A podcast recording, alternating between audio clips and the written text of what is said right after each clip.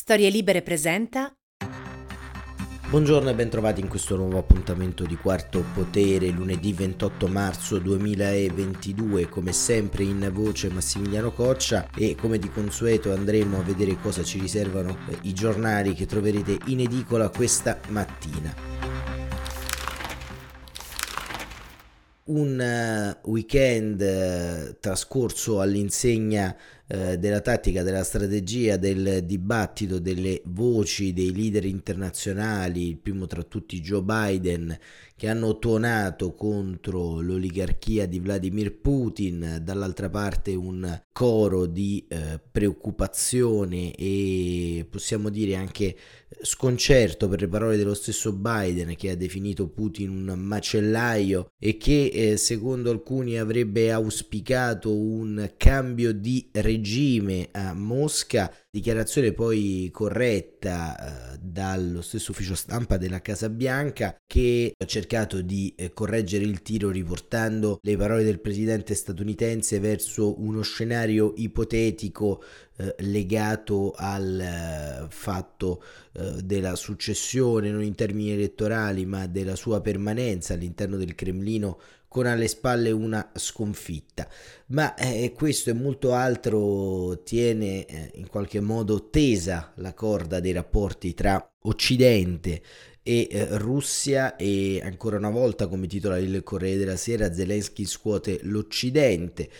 Lo fa con un'intervista trasmessa ieri da due televisioni russe che così hanno violato l'embargo che il capo del Dipartimento della Propaganda di Vladimir Putin aveva imposto, e Zelensky come sempre ha utilizzato parole dure, parole molto chiare per scuotere i leader dell'Unione Europea e degli Stati Uniti, appunto scuoterli in chiave ovviamente proattiva. Ha definito senza coraggio parte dell'Occidente e questo diciamo che è un tema ricorrente nella narrativa di Zelensky, ma è anche un tema ricorrente forse nelle prese di posizione alle volte eccessivamente troppo tatticiste di un'assise di leader internazionali, che intorno alla crisi ucraina per il momento ha trovato una stabilizzazione in senso bellico, ovvero che non si fanno progressi da un punto di vista militare e non si fanno dei progressi da un punto di vista diplomatico. In termine tecnico questa guerra è un pantano, non è una figura retorica, ma è proprio quando entrambe le parti si trovano all'interno di un cul-de-sac.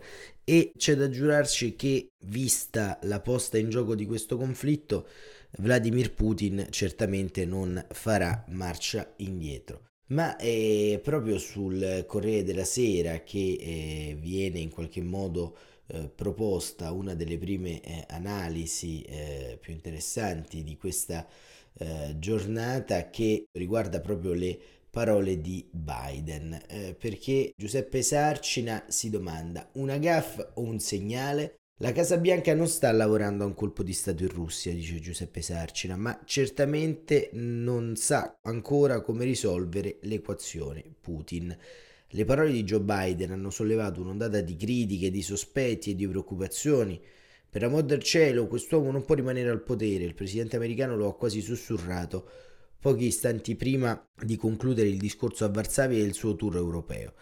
Queste parole non erano nel testo originale e segnano una deviazione drastica dal messaggio preparato in ogni dettaglio dalla Casa Bianca. Biden si era presentato prima a Bruxelles e poi in Polonia per compattare gli alleati, assicurare alla resistenza ucraina altre armi e arginare la spinta dei paesi dell'est che chiedevano un maggior coinvolgimento della NATO nella guerra. Se n'è andato sabato sera, lasciando una sensazione d'altri tempi. Le manovre, i complotti orditi dagli americani, dalla CIA per rovesciare il governo di turno, perché d'ostacolo agli interessi statunitensi.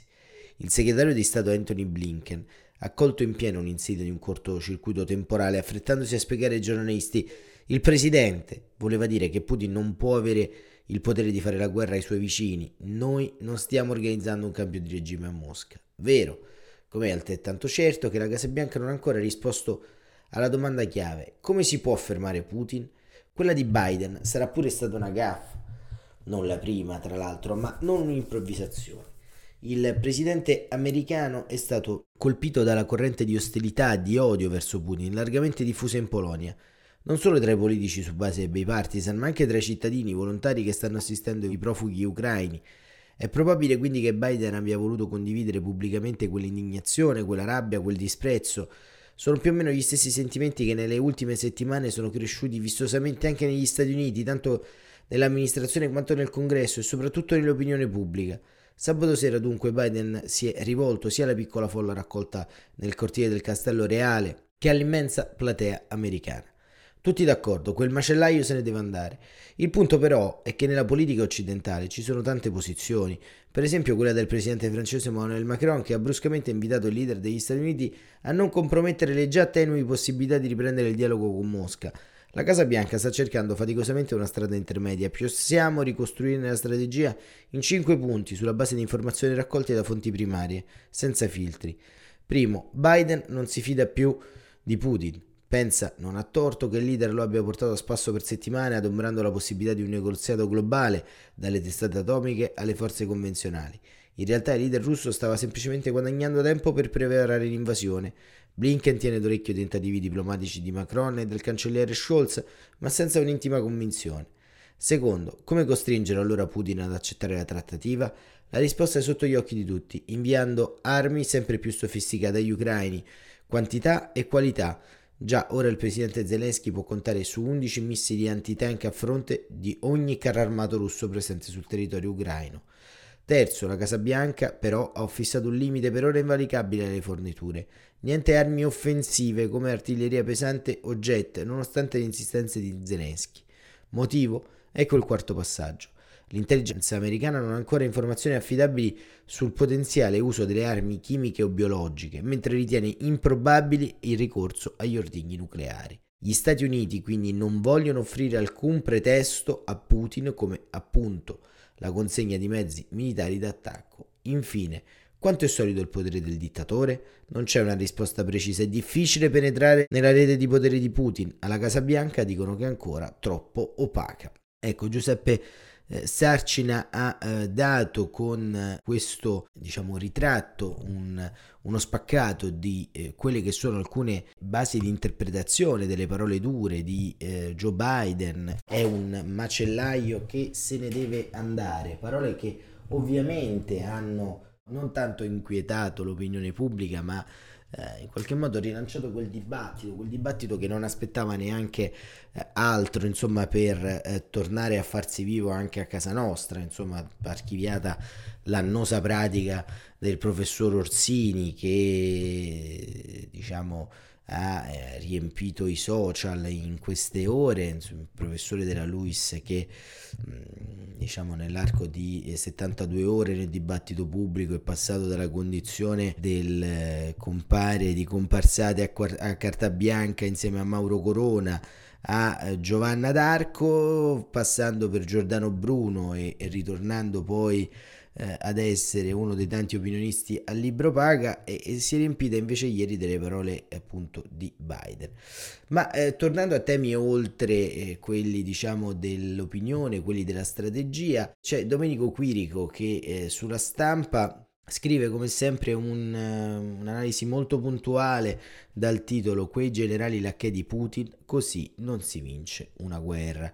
Lo zar ha puntato su comandanti cortigiani, incapaci ma obbedienti, e adesso nei bollettini russi si intravede la rassegnazione allo stallo. Che succede? Si domanda Quirico. In Ucraina i russi marciano per modo di dire, tirano avanti in questo massacrante tira e molla sull'orologio di Putin, la famosa ora X tarda a scoccare. L'uragano demolitore dopo un mese di battaglie raggrinzisce alla conquista totale del Donbass. È un minimalismo a cui sembrano rassegnati con prosa fatalistica perfino i bollettini, in cui pare di intravedere la frase impronunciabile: accontentiamoci di una vittorietta mutilata. Gli strateghi russi menano colpi qua e là senza una logica, mettendo missili e carri armati sulle orme di quelle che è l'ultima risorsa quando tutte le tattiche che hanno fatto fiasco, sperando cioè nell'occasione, un varco che il caso, una distrazione del nemico offra per riprendere l'avanzata. Addirittura nel terzo millennio c'è chi fa lampeggiare il ruolo del generale fango, il fango ucraino, scuro, denso, attaccaticcio come una colla da falegname, che starebbe arenando i carri armati russi come fece un tempo lontano con i patetici camioncini dell'Armir. Gli ucraini, ma qui c'è da prendere le cose con cautela visto che in guerra la propaganda è cosa sacrosanta, descrivono già un'armata di marcanti visite di disertori che sarebbero addirittura sull'orlo del collasso. La potenza militare russa, scrive Quirico, che non è un'invenzione di Putin ma purtroppo è terribilmente concreta, sembra aver smarrito la capacità operativa, ovvero conquistare territorio, città, accerchiare e sgominare il nemico in operazioni campali, per ridursi alla capacità distruttiva, ovvero sbriciolare le città e i civili con una implacabilità che ha precedenti solo nelle pagine più truci dell'antica barbarica. Una guerra che può riservare agli ucraini lutti e sofferenze, di cui probabilmente finora hanno avuto minima ma già sanguinosa e intollerabile esperienza. Bisogna venire allora al punto chiave, che sono sempre i generali, anche perché un buon numero tra loro, comandanti di grandi unità operative per ammissione degli stessi russi, è caduto sul campo, entrando nell'indesiderabile elenco degli eroi da lapide. Realtà che si può leggere in due modi, scrive Quirico. Nell'armata russa non c'è la piaga dei pagnottisti, degli strateghi da scrivania e termosifone attaccati come ostrica alla carriera, e c'è invece l'abitudine a scendere sul campo di battaglia. Oppure che la situazione è così compromessa che, per non rischiare il surrulamento di stampo cadorniano o peggio, siamo in un regime dispotico, il collocamento nella riserva spesso scivola nella galera o nel plutone di esecuzione, l'eroismo è l'unica via d'uscita. Qualcuno rischia, è grosso, il ministro della difesa per esempio Shoigu, mascella volitiva ma volto grigio come la cenere, coronaria e debole, si mormora colpito da infarto dopo un passaggio degli occhi burrascosi del capo, o Gerasimov, l'uomo che ha modernizzato la scalcinata armata dei tempi yeltsiniani di l'attentismo al presidente. Fino a ieri sembra già relegato nei gironi più periferici degli ammessi al Cremlino.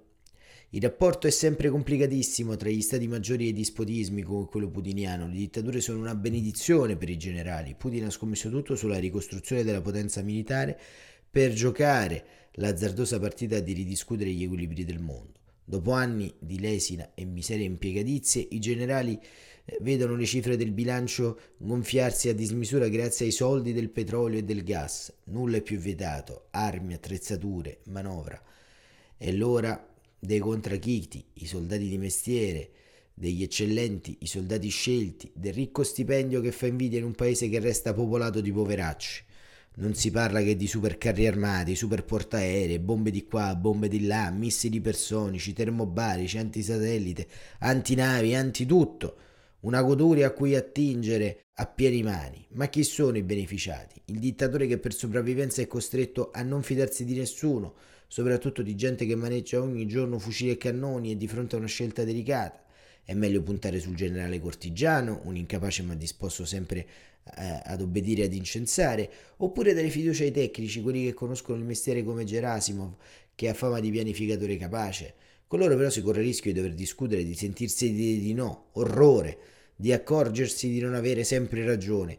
È probabile che per questa operazione molto speciale Putin si sia affidato ai primi, agli incapaci, ai lodatori, gli specialisti in stivali lucidi e allineati a marche sulla piazza rossa, che non danno grattacapi.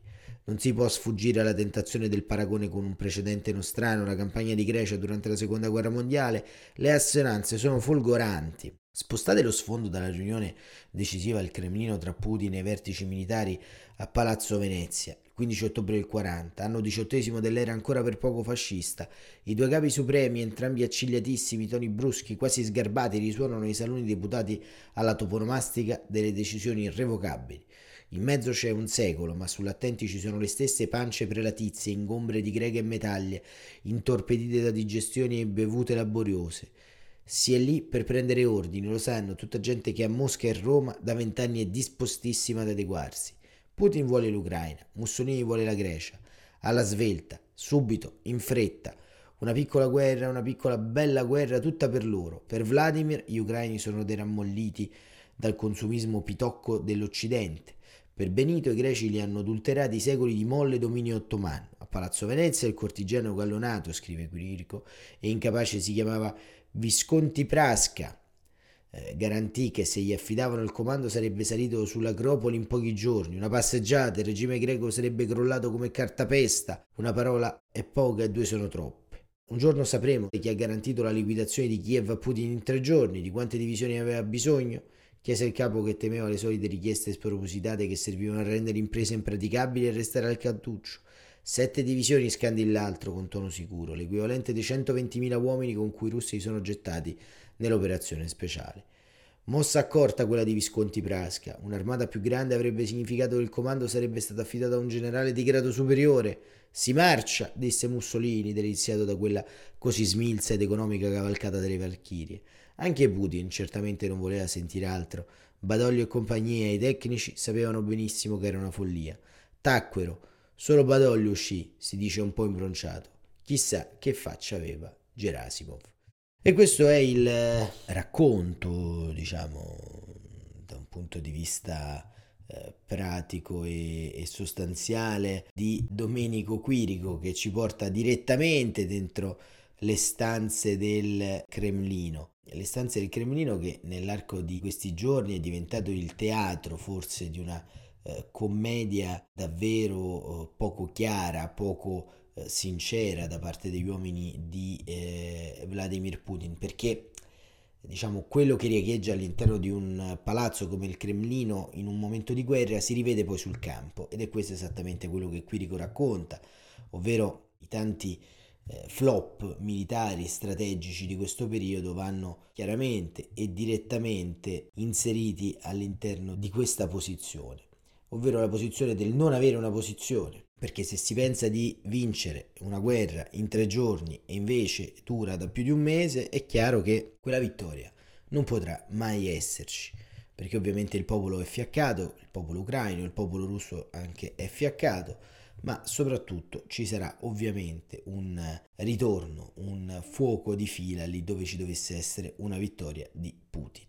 Ma vediamo, conclusione, il Papa che ieri è tornato a tuonare contro la guerra. Il quinto Angelus del Pontefice dall'inizio del conflitto dice: bisogna eliminarla dalla storia, non dobbiamo abituarci, 30.000 persone in piazza tra bandiere ucraine e della pace. L'articolo del Corriere della Sera a cura di Gian Guido Vecchi che racconta nuovamente un po' la posizione di Papa Francesco intorno a questo conflitto. Di fronte al pericolo di autodistruggersi, l'umanità comprenda che è giunto il momento di abolire la guerra, di cancellarla dalla storia dell'uomo prima che sia lei a cancellare l'uomo dalla storia. Nel quinto Angelus dall'inizio del conflitto suonano definitive le parole di Francesco contro la bestialità della guerra come atto barbaro e sacrilego. Il Papa ricorda che è passato più di 1 mese dall'inizio dell'invasione dell'Ucraina, questa guerra crudele e insensata che come ogni guerra rappresenta una sconfitta per tutti noi. Francesco aveva già ammonito che oggi non si può più parlare di guerra giusta, parole che evocano la Pacem in Terris, scritto a Giovanni XXIII nel 63, l'anno dopo la crisi dei missili a Cuba, per dire che nell'era delle armi atomiche la guerra è estranea alla ragione. Liberici dalla guerra, preserva il mondo dalla minaccia nucleare, ha pregato nell'atto di consacrazione dell'Ucraina e della Russia al cuore immacolato di Maria venerdì, non una formula magica ma un atto spirituale, ed ora rivolta ai fedeli in piazza San Pietro, sillaba. C'è bisogno di ripudiare la guerra, luogo di morte dove i padri e le madri seppelliscono i figli, dove gli uomini uccidono i loro fratelli senza averla nemmeno visti, dove i potenti decidono e i poveri muoiono. La guerra non devasta solo il presente, ma anche l'avvenire di una società. Ho letto che dall'inizio dell'aggressione all'Ucraina 1 bambino su 2 è stato sfollato dal paese. Questo vuol dire distruggere il futuro, provocare traumi drammatici che nei più piccoli e innocenti tra noi provocano delle lesioni permanenti. Ecco la bestialità della guerra, atto barbaro e sacrilego. La guerra non può essere qualcosa di inevitabile, considera il Papa. Noi non dobbiamo abituarci, dobbiamo invece convertire lo sdegno di oggi nell'impegno di domani, scrive Papa Francesco, perché se questa vicenda usciremo come prima, saremmo in qualche modo tutti colpevoli. La guerra va abolita e cancellata dalla storia. Prego ogni responsabile politico di riflettere su questo e di impegnarsi su questo. E guardando alla martoriata Ucraina ha cercato di capire ogni giorno come ogni giorno di guerra peggiora la situazione per tutti. Perciò rinnovo il mio appello, basta, ci si fermi, tacciano le armi, si tratti seriamente la pace. La piazza è colma di fedeli, circa 30.000 persone tra bandiere della pace e dell'Ucraina. Era vuota la sera del 27 marzo del 2020 per la Stazio Orbis, quando il Papa pregò da solo, scrive Gian Guido Vecchi, sul sagrato di San Pietro per la fine della pandemia. Proprio fine della pandemia. Proprio 2 anni fa da questa piazza abbiamo elevato la supplica per la fine di questa pandemia. Oggi abbiamo fatto questo per la fine della guerra in Ucraina. Così conclude invitando a recitare l'Ave Maria. Preghiamo ancora, senza stancarci, la Regina della Pace, alla quale abbiamo consacrato l'umanità, in particolare la Russia e l'Ucraina. Il Papa aveva definito una pazzia l'aumento delle spese delle armi, scrive Vecchi, c'è sempre spazio per il negoziato. Nell'omelia prima dell'affidamento a Maria ha spiegato: qualcuno ha detto che un cristiano senza amore è come un ago che non cuce, punge, ferisce, ma se non cuce non tesse, se non unisce non serve, oserei dire non è un cristiano. E sulle parole di Papa Francesco ovviamente chiudiamo la rassegna stampa di oggi. Perché abbiamo chiuso con Papa Francesco? Perché spesso, si è dato un peso da entrambe le parti diverso alle parole di un leader spirituale. Vedete, in una società liberale la Chiesa, le chiese, le confessioni danno delle politiche di indirizzo che sono appunto delle politiche di indirizzo spirituali, che non entrano col novero delle decisioni temporali. Le parole di Papa Francesco in qualche modo sono lo specchio di millenni di dottrina della Chiesa Cattolica, dottrina che, diciamocelo apertamente, non è mai stata pienamente utilizzata dalla politica mondiale, se non per la gestione del potere per il potere. Ecco, Papa Francesco con il suo richiamo alla pace e alla bestialità del conflitto in qualche modo non dice nulla di nuovo da quello che è impresso nel Vangelo da 2000 anni. La richiesta di non concedere ancora più PIL alle spese militari non è una volontà di entrare a gamba tesa nelle decisioni dello Stato, ma è più che altro una politica di indirizzo morale. Indirizzo morale che vorremmo tutti mantenere, ma soprattutto indirizzo morale che in qualche modo ci pone ancora più responsabili di fronte alle scelte di oggi e alle parole che useremo anche domani. La guerra è chiaro che andrebbe abolita e cancellata dalla storia, ma forse oggi più che mai, all'inizio di questa nuova settimana dal conflitto, dobbiamo comprendere che solo lo Stato di diritto, solo il rispetto dei diritti umani nel mondo genererà nel futuro prossimo e venturo una società senza conflitti.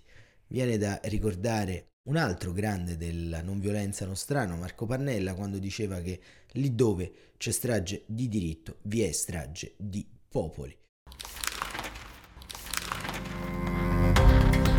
Per oggi è tutto, Quarto Potere torna come sempre domani mattina alle 7:45, grazie davvero come sempre per essere stati con noi e buon inizio di settimana.